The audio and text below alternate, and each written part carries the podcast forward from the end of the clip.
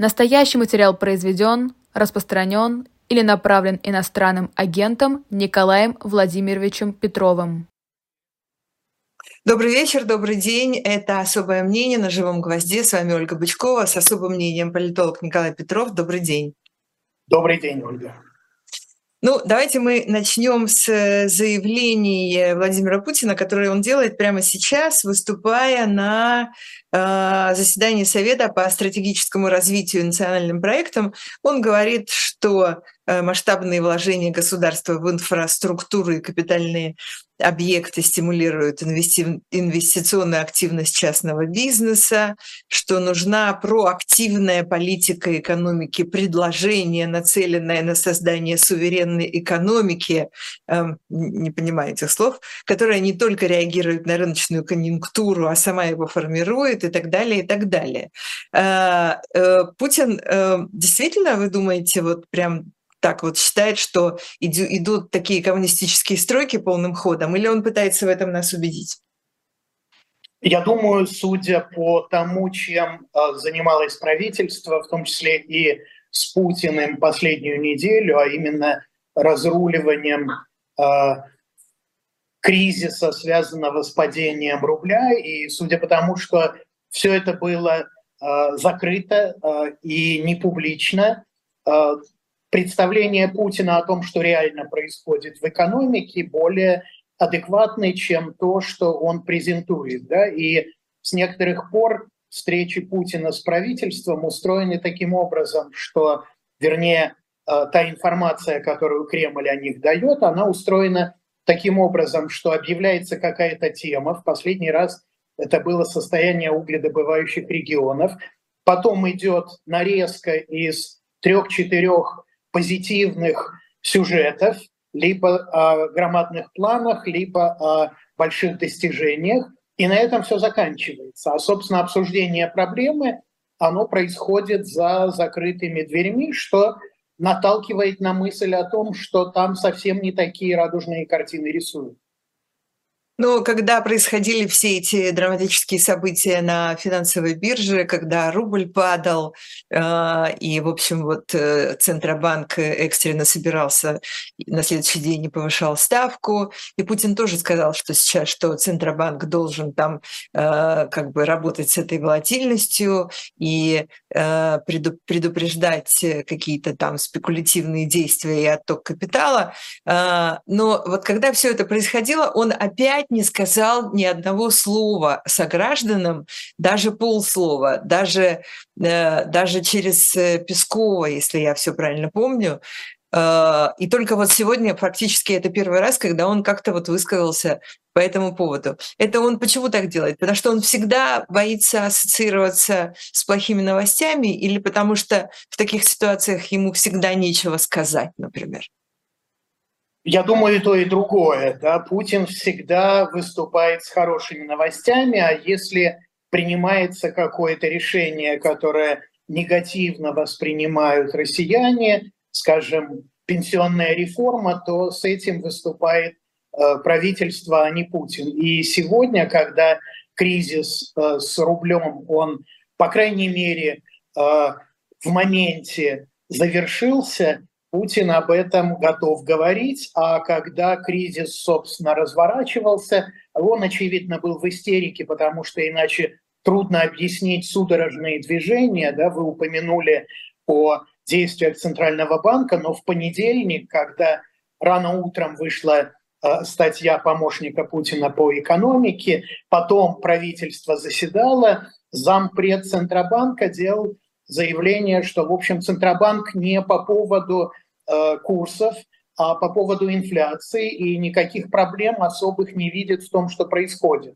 И уже потом, в пять вечера, когда Путин, очевидно, э, сделал разнос на Биулиной, было заявлено, что на следующий день, во вторник, состоится экстренное заседание и будет пересмотрена, пересмотрена ставка. Да? Но Э, ситуация, в общем, понятная, и это немножко политический тупик, потому что есть два таких генеральных объяснения случившегося, с чем выступил Центробанк.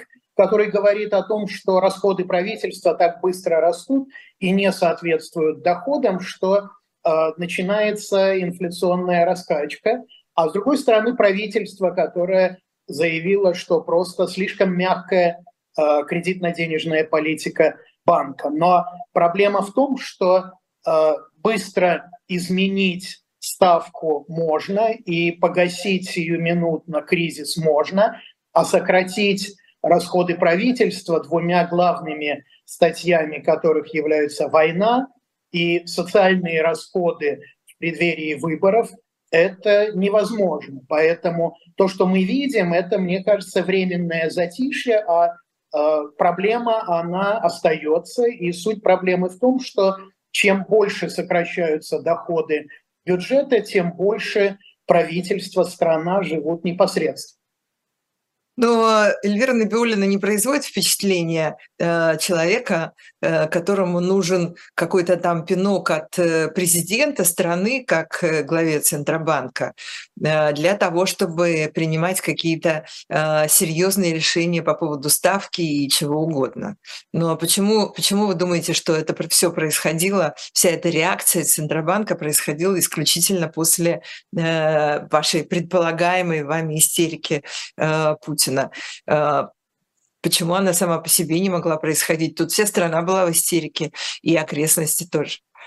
Но, э, во-первых, это решение политическое, а политические решения и важные решения вообще принимает э, только один человек в стране. А во-вторых, вот та суета, которую мы видим, представьте, если помощник президента в 8 утра публикует на сайте ТАСС какую-то принципиально важную, меняющую его собственные прежние заявления, статью. Трудно представить, что эти гениальные мысли пришли ему во время воскресного отдыха, и он тут же это все отнес в печаль. Да? То есть я думаю, да, а перед этим э, рубль чуть не пробил отметку 100 рублей за доллар, которая, по-видимому, для Кремля, для Путина является какой-то магической. Да? Мы понимаем, что там 93 рубля или 101 рубль, принципиально не важно. Но здесь ведь ситуация такая, когда Кремлю очень важно э, сохранить в головах у граждан э, ощущение, что, в общем, все идет так или иначе путем, все более или менее стабильно и под контролем, экономика развивается, и допустить что-то, что может разрушить эту картину мира в э, ситуации, когда через несколько месяцев президентские выборы, мне кажется, это абсолютно невозможно для Кремля. А почему, почему вы уже третий раз сказали про президентские выборы и выборы, которые действительно уже очень скоро? А это что, прямо вот такая вот важная судьбоносная история. Это что, выборы между э, Трампом и Байденом, что ли? Это что? Я понимаю, что любая, любое как бы вот такое вот движение там какое-то, э, оно является таким стресс-тестом для системы, но не, для, не до такой же степени. Почему все, почему все так серьезно комментируют эти предстоящие так называемые выборы? Не пойму. А, мне кажется, эти выборы важны э, не потому, что э, Путин может их проиграть или что э, на них может выступить какой-то реальный оппонент Путина, а потому что легитимность Путина – это единственная база, на которой держится вся наша, вся российская политическая система, это легитимность такого непререкаемого вождя. Поэтому, когда Кремль носится с идеей 80% э, Путину на выборах, дело не в том, что э, Путин э, потерял ощущение реальности, ему мало просто победить, а ему надо демонстрировать все более высокий результат, а потому что эти выборы, они не выборы между разными людьми, а они выборы между сильным с, непри, с непререкаемым авторитетом лидером, каковым позиционирует себя Путин. Ну, мы, и, говорим, мы говорим про имидж, конечно. Да. И э, лидером, э, который показывает, скажем, результат хуже, чем в прошлый раз. Пусть очень высокий, но хуже, чем в прошлый раз. Да? А, например, на 1%, на 1% или на 5% это уже хуже. Я понимаю, что на 10% это точно хуже. А как это оценивать? Ну, оценивать очень просто. А, Кремль всюду заявляет, что а, после февраля 22 года а, произошла консолидация и элиты, и нации вокруг Путина. И в этой ситуации доложить о том, что результаты выборов хуже, чем они были до этой консолидации, очень сложно. Да? И в данном случае мы не говорим о том, что фальсификаций нет, что выборы честные, да? но все то, что мы наблюдаем в последнее время, начиная с э, ареста мелконянца и давления на голос, да, чего боится Кремль? Он боится любых сомнений в тех результатах, которые он хочет объявить. А эти сомнения, они возникают по двум поводам. Когда эти результаты категорически расходятся с ожиданиями, да, вы можете сказать, что Путин победил, но если, как у Лукашенко, люди будут ждать э, одного, а объявлено будет совсем другое, то и реакция может быть такой же, как мы видели в Беларуси. Ну, ну то второй... есть 99, 99 и 9 это все-таки будет немножечко переборчик. Да, но 80 нормально, а в следующий раз 80 плюс. А второе, что вы сказали?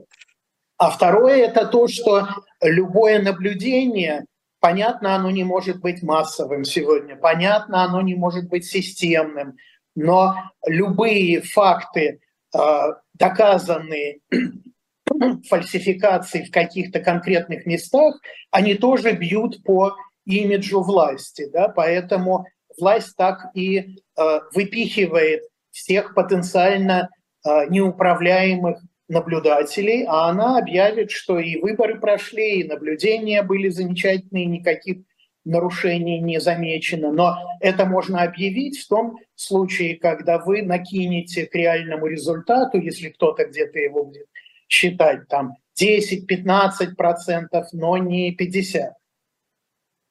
Ну да, то есть тут как-то вот важно э, недолет, перелет, вот как-то этот баланс, конечно, нужно, нужно соблюсти. А вы думаете, сколько они ему накинут? Ну, Я думаю, есть... вот эти 80-81 мы увидим. Но главное, mm-hmm. когда мы это обсуждаем, Ольга, не забывать о том, что Путин это не единственная кукла в этом театре, да, есть огромное количество людей, а, каждый из них за что-то отвечает, за результат на выборах, за отсутствие скандалов и так далее. Поэтому то, что делает коллективный Кремль, коллективный Путин, это не только реализация воли одного конкретного человека, а это вообще действие огромной машины, где каждый является заложником того, что уже было сделано в прошлом. И у каждого э, свой интерес э, не только там вот в каком-то сугубо там материальном смысле, хотя без этого, конечно, мы понимаем, в этой реальности ничего не обходится. Но э, интерес, э, поскольку, да, вы говорите о том, что было сделано в прошлом, интерес э, чисто выжить. В том числе, да, и совершенно непонятно, э, как этот интерес реализуется, когда мы говорим о выборах, да? потому что ведь в каждом регионе э, тоже такая ситуация, когда есть результат прошлый, будет результат 2024 года, и здесь не должно быть ни больших расхождений, ни каких-то больших скандалов, поэтому, в общем, это такое Сцилла и Харибда, между которыми вот этот э, челн э, политиков, в том числе и регионального, в том числе и районного уровня, предстоит провести, а не только Кремлю. Ну, мелконянца, значит, забрали, понятно. Уже, в общем, больше никого не осталось. Навальный э, находится там, где он находится. Э, кто-то уехал. Остались какие-то какие-то фигуры еще из политиков среднего уровня или там муниципальных депутатов, даже, даже ярких в свое время. Ну, в общем, можно сказать, что эта поляна зачищена. Отсюда, наверное, системе ожидать каких-то каких-то опасностей не приходится, судя по всему. Но откуда а, ей все-таки ожидать засады, какие они могут быть с аппаратной точки зрения? Что может вот там вот с той стороны пойти не так, чего можно опасаться? Мы говорим о выборах или... Мы говорим о выборах как о стресс-тесте, который система должна пройти, ну и, в общем, как бы потом отряхнуться и пойти дальше, так она себе это представляет. Ну вот простой пример. Выборы в Хакасии, это губернаторские, это единственный регион, где в них в качестве действующего губернатора будет участвовать э, человек, который победил в свое время на выборах 2018 года. Да? Там было четыре региона, всех остальных уже куда-то Кремль э, перенаправил. Осталась одна Хакасия. И в Хакасии, казалось бы, очень неплохо а, сценарий был продуман, что приезжает Сергей Сокол, который герой не просто от «Единой России», а он съездил, повоевал и так далее. Он действительно выглядит таким, ну, хозяйственником, в то время как Валентин Коновалов, действующий лидер, он э, не производит большого впечатления, если посмотреть, например, их э, теледебаты. Да? Но его приход к власти он связан не с его большой силой и популярностью, а с неприятием гражданами прежнего лидера и в каком-то смысле не только прежнего лидера там Зимина в Хакасии, но и власти в целом, да, как, как это, например, произошло в свое время в Хабаровском э, крае тоже. Да? То есть выборы в данном случае – это возможность для людей отвергая кандидатуру, поддержанную Кремлем, а, выразить свое отношение к власти и к Кремлю. И при этом не подвергать себя большому риску. Да? Когда вам звонит а, человек а, от социологов и спрашивает, вы поддерживаете президента или нет, сказать, что вы его не поддерживаете, это мужественный и рискованный поступок – а когда вы приходите на выборы, и вы видите, кого поддерживает там президент и Кремль, и голосуете за любого, не самого сильного, а другого человека, а, это гораздо более простой способ продемонстрировать свое негативное отношение к власти в целом. И вот этого Кремль боится, и, к сожалению, этого он не может никак э, избежать. Да? Вот в Хакасии мы видим ситуацию по опросам, э, не получается у Сокола выиграть, особенно легко выиграть э, эти выборы. А дальше выбор у Кремля будет непростой, если на самом деле победить Соколу не удастся. Что делать? Да? Объявлять выборы недействительными по причине массовых нарушений – как это было в 2018 году в Приморском крае, это один риск, э, и тогда менять всех кандидатов. Или... И тогда еще неизвестно, к чему это приведет. Может, кто-нибудь да. захочет на улицу выйти, да. Да, это Мало все ли. риски, и каждый раз их приходится э, учитывать. И, э, к сожалению, для Кремля здесь нет простого пути. Угу. А такого варианта, что Путин не пойдет в 2024 году на эти так называемые выборы и скажет, я устал, там я ухожу, вот это все, такого варианта не существует на сегодняшний момент.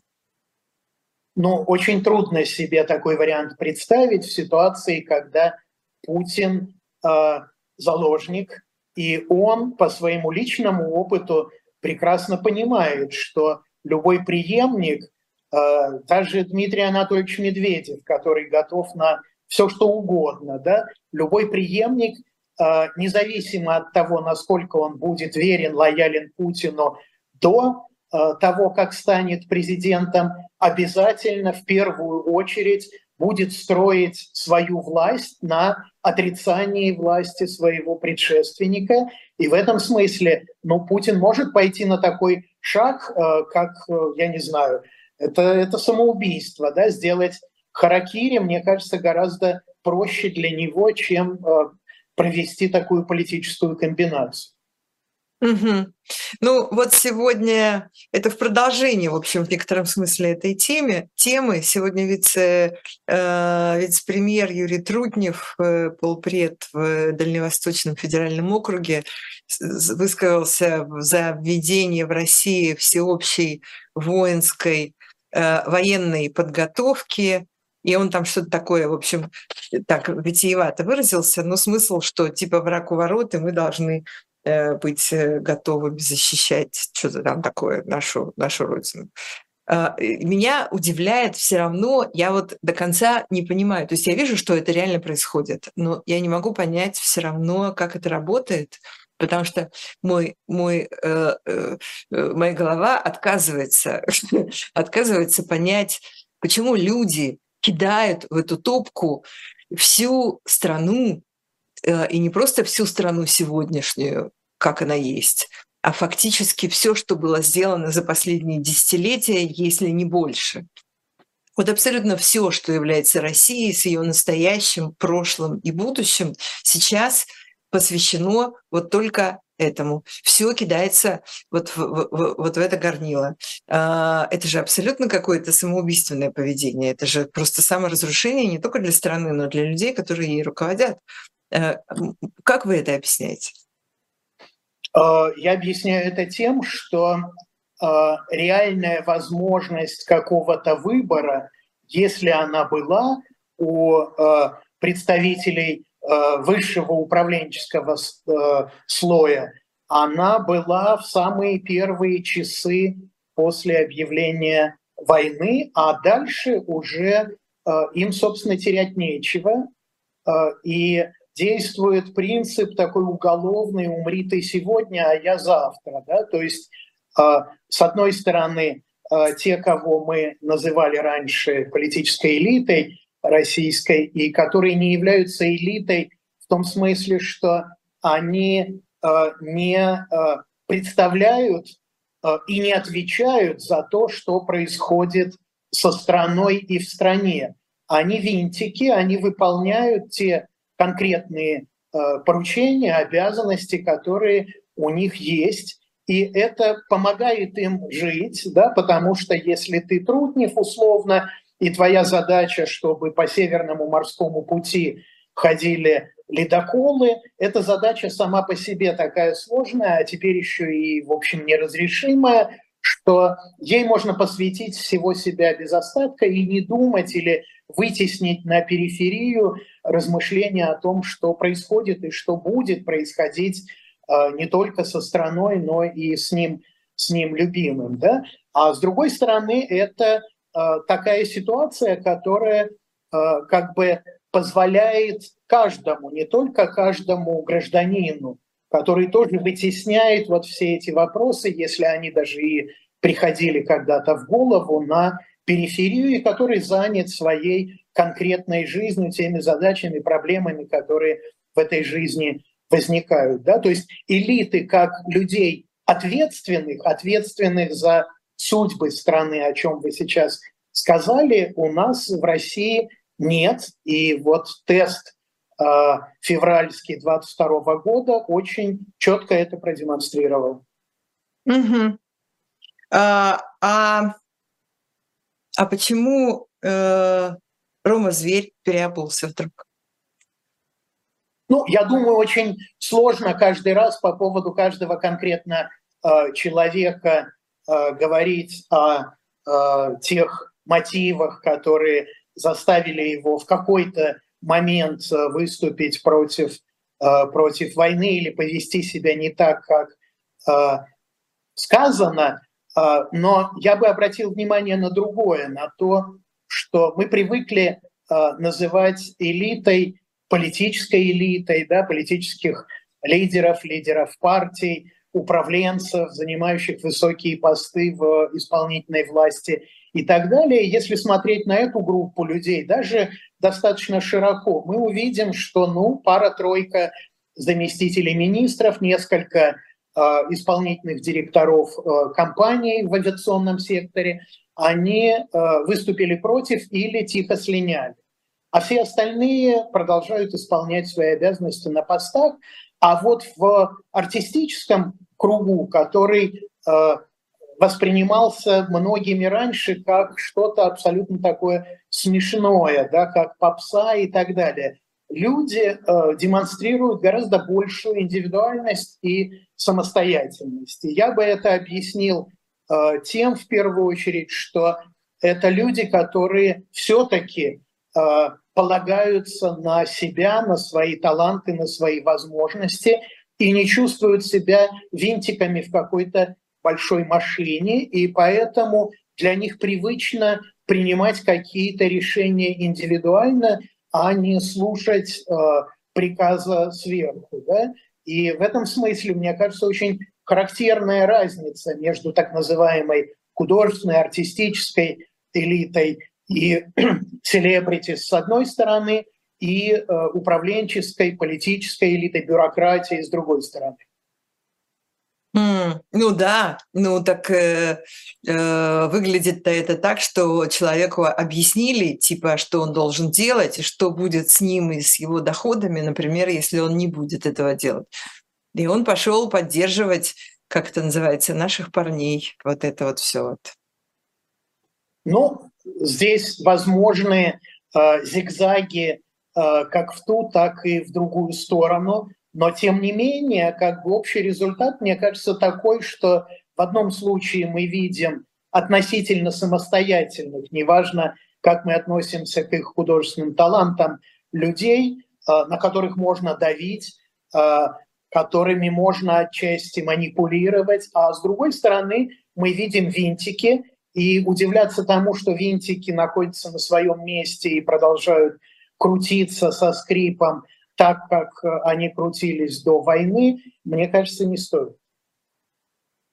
А, да, мне есть что еще спросить на эту тему, но э, я должна сейчас прерваться буквально на очень короткую секунду, чтобы рассказать э, о том, какие какая у нас появилась новая книжка на сайте магазина «Дилетант». Э, давайте мы сейчас э, сделаем прям буквально маленькую паузу. Я напомню, что это особое мнение на живом гвозде с э, политологом Николаем Петровым, а, и мы сейчас продолжим обсуждать все свежие события.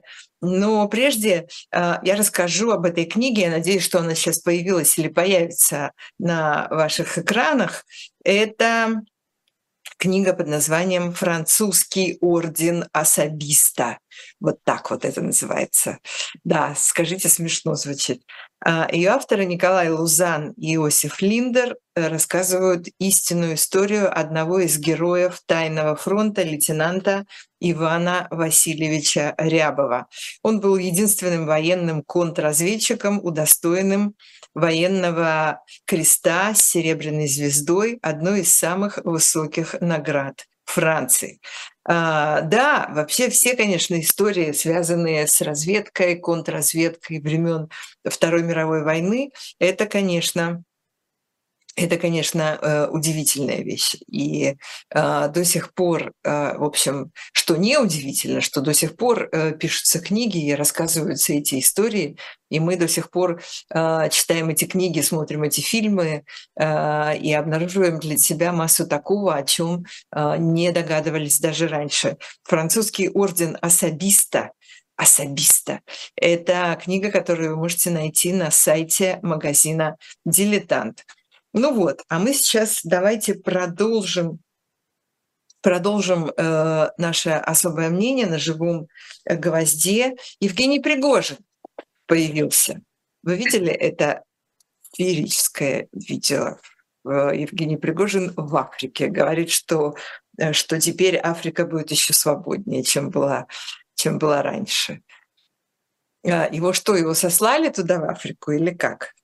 Ну, я думаю, не то, что сослали, а вернули его на тот участок, где он продемонстрировал большую с точки зрения Кремля эффективность. И в этом смысле, мне кажется, использовать те возможности, ту инфраструктуру, которую создал и отчасти контролирует Пригожин, конечно, в интересах Кремля. Но здесь характерно, мне кажется, то, что вот не так называемое предательство Пригожина, о котором публично заявлял Путин, не тот факт, что по его приказу там расстреляли летчиков военных, не изменил отношение к Пригожину со стороны Кремля как к очень полезному уголовнику, который помогает решать серьезные политические,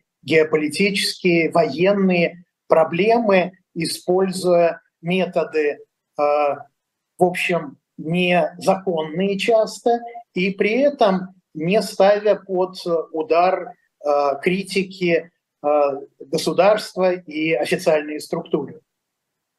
Ну да. А вы думаете, что его вот эта вот э, э, невероятная политическая карьера закончилась на этом? Думаю, что да. А, то есть трудно что-то а, абсолютно безапелляционно говорить, а, принимая во внимание турбулентность нашего политического развития. Все может повернуться по-разному. За Пригожиным уже у него есть ресурс и узнаваемости, и, в общем, поддержки, он частично его потерял, но во многом он у него сохранился. И в этом смысле мы его можем еще увидеть, но мне кажется, что пока та политическая система, тот политический режим, который в России существует, э, жив-здоров, э, он Пригожина внутрь страны в политику э, внутреннюю не допустит. А можно ли сказать, что это был такой э, пробный шар, такая э, отработка возможного сценария? Вот как бы пришел, увидел, не победил, не дошел до Кремля, вернулся в Африку. Это схема такая, вот, которая была более или менее отработана. Или это все-таки э, случайно получилось и никак использовано э, Кремлем э, не было? Мне кажется, что получилось отчасти случайно, но уроки из этого извлекают и будут извлекать и достаточно серьезные. Да? И надо понимать, мне кажется, что вот та ниша, которую э, занимал раньше Владимир Вольфович Жириновский, она с его уходом э, стала вакантной, и у Кремля не получается найти замену. И эта задача очень непростая, потому что с одной стороны, надо канализовать такие определенные, э, пусть и маргинальные, но достаточно э, сильные э, настроения, а с другой стороны, надо, чтобы человек, который это будет делать, был, был бы абсолютно под контролем. Да? То есть Слуцкий, как мы понимаем, это не вариант замены Жириновскому в этом смысле. Да? Идет война, националистические какие-то настроения, они скорее усиливаются, чем ослабевают, а вот на этом политическом фланге а, канализация этих настроений не получается, и в этом смысле а, Пригожин – это прекрасная иллюстрация того, как быстро на фактически пустом месте может возникать достаточно ну, сильная с точки зрения имиджа фигура, да, ведь Пригожина перед самым путчем в качестве возможного кандидата в президенты поддерживали более чем 20% респондентов. Это колоссально много, если э, иметь в виду, что за пару месяцев до этого имя Пригожина вообще было известно очень и очень немногим. Да? И вот это э, взрывоопасная ситуация, когда э, не только Пригожин, но и другие люди – Э, не э, абсолютно управляемые Кремлем могут воспользоваться э, этим в случае, если будет ситуация хаоса или неопределенности, это вполне, вполне себе реальная перспектива, но мне кажется, что как бы, да, эти уроки. Да, а второй важный урок, и я жду, э, как он будет извлечен, мне кажется, заключается в том, что э, вот та система путинская, которая ставила во главу угла лояльность э, даже в ущерб эффективности, и именно это был принцип кадрового отбора на всех уровнях она работала в мирное время и к тому же очень благополучная, когда было много денег и эффективность была совсем не обязательна. Да? А во время войны ситуация другая, она гораздо более динамичная. И вот здесь эффективность, а Пригожин оказался какой-то момент эффективен. Здесь эффективность важнее, да? поэтому, а, скажем, Герасимов и Шойгу, как люди лояльные, а, в том числе и потому, что не очень очевидно популярные в э, военном, в военной корпорации, в военной верхушке, они остаются э, во главе. Э, это, мне кажется, пока, по крайней мере, демонстрирует то, что Кремль не хочет Путин, не хочет пересматривать вот этот принцип и не хочет, борясь за эффективность, брать на себя дополнительные риски, которые в случае с Пригожинским путчем оказались вполне себе даже реализованы. А это значит, что Кремль, по крайней мере сейчас, не хочет э, радикально менять ситуацию, он хочет сохранять статус-кво в надежде на то, что э, терпение и ресурсы э, истощатся скорее у другой стороны. Угу. Ну, то есть в этой ситуации все равно принцип э, лояльности э, будет э, продолжать побеждать. И вот этот вот э, отрицательный отбор, он все равно будет продолжаться, да, будет, э, э, потому что в условиях вот э, войны, э, такого рода э, разных испытаний, там, которые э, происходят э, с Кремлем. Там, мы сейчас не говорим о том, что они сами себе создали эти испытания и, в общем, э, вполне могли бы без них обойтись. Это другой вопрос. Но, тем не менее, в той ситуации, в которой они сейчас находятся, лучше ничего лишний раз не трогать руками. Или нет?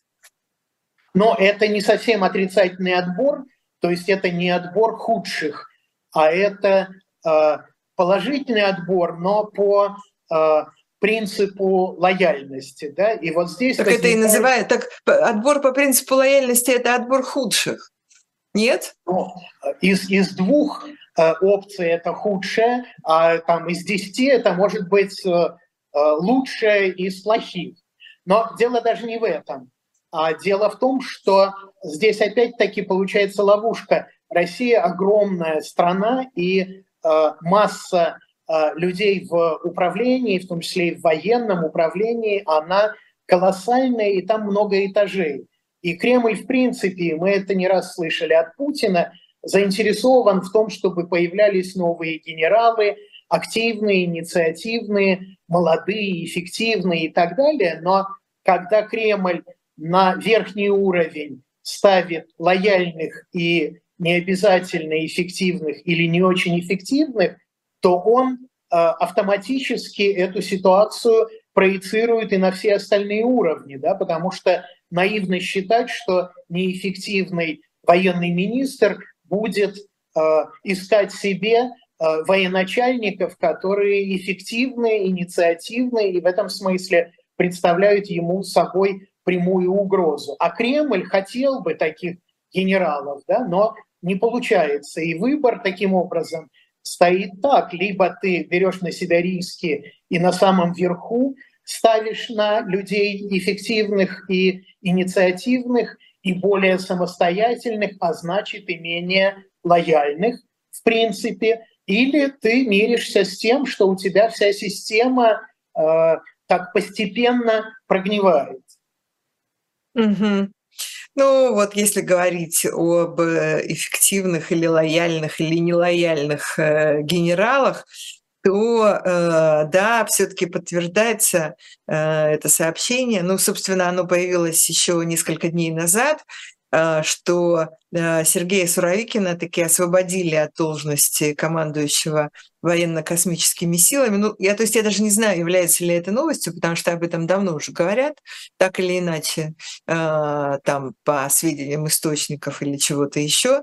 и он освобожден в связи с переходом на другую работу, а сейчас находится в отпуске. Э, как вы опишете вот эту вот э, политическую, в первую очередь, судьбу? Ну, мне кажется, это как раз вписывается в ту схему, о которой я э, только что говорил, когда э, война началась, э, мы не знали вообще, кто командует операцией и так далее, потому в первую очередь, что у Путина было ощущение, что это будет э, повторение Крыма, и что все лавры, соответственно, достанутся ему. Когда стало понятно, что речь идет не о лаврах, а об ответственности, мы стали время от времени узнавать, кого Э, назначают э, командующим и снимают. Либо, либо на самом верху, либо на э, более низком уровне. Я напомню, что Суровикин тогда был назначен для осуществления такого очень малопопулярного маневра с оставлением Херсона. Он недолгое время был командующим, а потом, когда вот его руками эта задача была Э, решена, назначили уже Герасимова. Я думаю, что это как раз ситуация, когда внутри военной корпорации есть более эффективные, более эффективные, когда я говорю, это с точки зрения корпорации, да, это убийца, э, каковым, в общем, является Суровикин и являлся в Сирии, а, более Может... эффективные, более эффективные, а значит безжалостные э, убийцы, которые не будут останавливаться перед всякими глупыми сантиментами по поводу там жизней э, детей, женщин и вообще людей. Ну, я думаю, что во всей этой машине сентиментальных не осталось, и сантименты это не то, что обременяет остальных, но просто э, даже если ты убиваешь людей, ты можешь убивать их больше, а можешь убивать их меньше, потому что не придумал рационального более способа. Да? И в этом смысле Суровикин выглядел как относительно популярный и э, в смысле корпоративном эффективный военачальник, и значит он был неприемлем для там, условно Герасимова и Шойгу, и после мятежа э, Пригожина, с которым так или иначе Суровикин был связан, либо военное руководство воспользовалось ситуацией, чтобы убрать вот этих потенциально неудобных э, генералов многозвездных, либо действительно Суровикин э, интриговал и хотел занять более высокую позицию, но я думаю, что нам всем об этом особенно жалеть не стоит, потому что с точки зрения противников войны эффективность, она скорее измеряется неспособностью Э, того или иного генерала э, воевать э, так, чтобы Кремлю было приятно. Ну, это правда. То есть нет, конечно, никто не, не переживает о судьбе генерала Суровикина, уж чего нет, того нет, безусловно. Но что эта история нам говорит о возможных потенциальных, например, еще такого рода э, случаях в армии. Э, это же наверняка не последний недовольный генерал, потому что когда происходила вся эта драма с Пригожиным и Суровикиным, э, журналисты же вспомнили, и в первую очередь западные журналисты, ну и российские расследователи и военные аналитики тоже, конечно, вспомнили о том, что э, до этого были случаи, когда высокопоставленные российские военные, командующие там целыми огромными подразделениями, э, как-то э, выражали э, свое недовольство так или иначе тем, что происходит. Некоторые говорили, что нужно, что нужно быть жестче, некоторые там еще что-то говорили, другой вопрос. Но они были э, все равно недовольны э, тем, как осуществляется эта э, военная кампания. И они так или иначе были отставлены громче, тише, э, почетнее э, или как-то еще, но это все происходило. Это ж не последние кейсы, явно. Да, правда, это происходило и будет происходить. Просто в последние там несколько недель это происходило немного более э, публично. Но э, здесь опять-таки мы возвращаемся не просто к э, сравнению лояльности и эффективности, а мы э, видим, как устроена система управления крупными и особенно силовыми корпорациями. Да? Что такое лояльность главы корпорации? Это не его личные отношения с Путиным, а это отсутствие у него поддержки внутри корпорации. Да? И в этом смысле Шойгу – это идеальный пример. Да? То есть на потенциально опасную военную корпорацию был поставлен человек со стороны, который, с одной стороны, не может опираться на генералитет, потому что он со стороны, а с другой стороны, э, генералитет не может его использовать для продвижения интересов корпорации. Да? И до войны эта система вполне себя оправдывала. Сейчас мы видим, какие сбои она дает, но Путин за нее держится.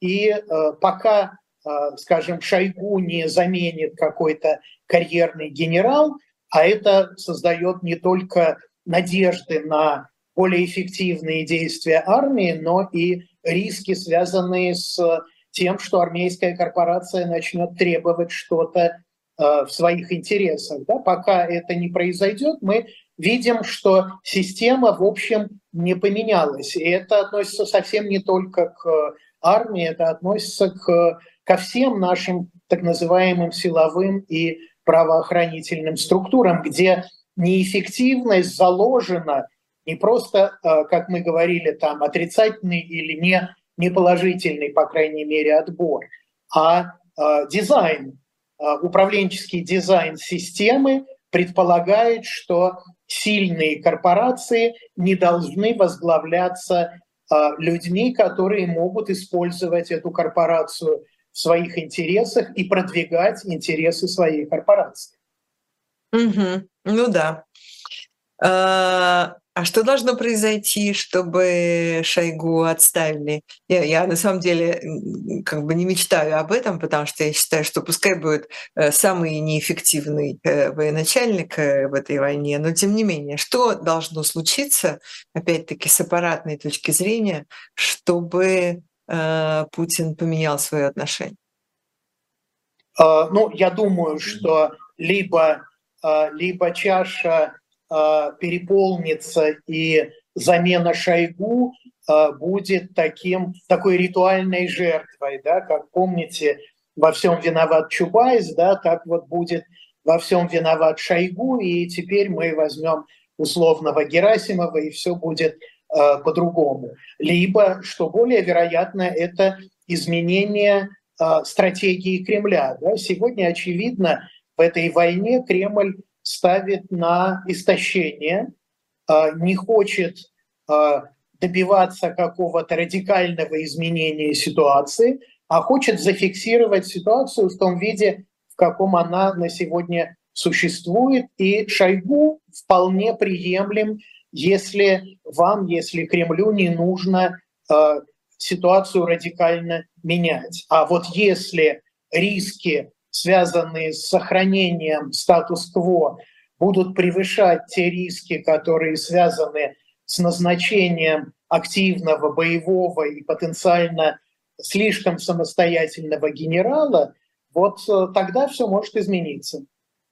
Тут э, люди задают вам вопросы. Один э, по следам э, переобувшегося э, Ромы Зверя спрашивают лично вас, Николай спрашивают, какие чувства вы испытываете, когда какой-нибудь э, э, симпатичный вам э, певец, музыкант, мастер культуры, короче говоря, писатель, вдруг оказывается по ту сторону добра и зла, которая кажется лично вам противоположной? Ну, во-первых, все эти чувства уже во многом прошли, потому что их можно было испытывать поначалу, а сейчас, в общем, ситуация достаточно законсервировалась. Ну, поскольку у меня не было кумиров э, в этих э, кругах, то я особого разочарования не испытывал, но мне легче э, видеть э, поведение актеров, как Талызиной, скажем, потому что я не считаю, что актер это э, человек, который ценен своей какой-то самостоятельной позиции. Да? Это немного пластилин, и э, гениальный хороший актер – это не гениальный мыслитель, а это э, гениальный инструмент в руках гениального режиссера. Да? Поэтому я к этому отношусь легко. В советской и постсоветской эстраде у меня не было каких-то таких э, больших привязанностей, которые сегодня бы заставили меня э, думать иначе о человечестве. А писатели, да, это немного другое, потому что от писателя все-таки ждешь э, ну, какого-то, какой-то самостоятельной позиции. И в этом смысле э, я не так много имел разочарований, скорее наоборот, я убеждался в том, что те люди, э, которые мне были интересны, они не изменили себе и не изменили э, той позиции, которую я считаю единственно возможной. У меня есть э, пара э, таких э, литературных разочарований вот последних месяцев. Я не буду даже сейчас называть эти фамилии, но у меня они есть, да. А, ну, мы же знаем, с другой стороны, вот какие-нибудь примеры э, артистов, э, которые не только поют, там пляшут или э, читают текст э, роли в кино или в театре, но которые действительно имеют свою позицию и осмысливают то, что происходит. Ну, Ахиджакова, Басилашвили, там, Лайма Вайкуля, например, которая очень э, разумно рассуждает. Я уж не говорю про Пугачеву с Галкиным, предположим когда видишь такие примеры, то не думаешь ведь о том, что артисты — это что они про другое, например. Думаешь, круто, например. Да, конечно, и в этом смысле очарование, то есть э, э, позитивных изменений э, относительно ожиданий у меня было больше, чем разочарований. Да, там, ну вот мы можем говорить о Машкове, но мы могли раньше говорить о Табакове. В общем, это уже такое системное, да, помните, еще после 2014 года, но тогда был парад режиссеров. Сегодня вот все это поколение э, режиссеров-аксакалов, которые э, боролись за э, выживание своих театров, своих актеров, и уже поэтому как бы были, э, задрав штаны, за комсомолом, а э, это поколение ушло, но, тем не менее, мы понимаем, что как бы люди находятся в очень разной э, ситуации, и поэтому я бы не столько концентрировался на том, как ведет себя тот или иной человек, и уж тем более стараюсь не участвовать в таких шквальных обсуждениях такого, такого рода, а на том, что э, можно и нужно э, делать в этой ситуации, и что ты ставишь э, задачами для себя. Да, это правда. Нужно, конечно, в первую очередь э, смотреть на себя. А, второй вопрос, который вам тут задают, ну, даже, в общем, не вопрос, а просьба, так сказать, поделиться чувствами. Сегодня 22 августа. И все, конечно, вспоминают август 91 года.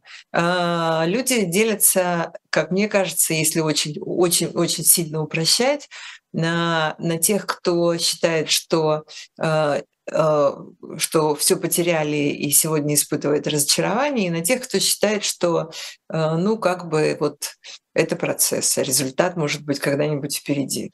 Вы в какой категории? Может быть, в третьей?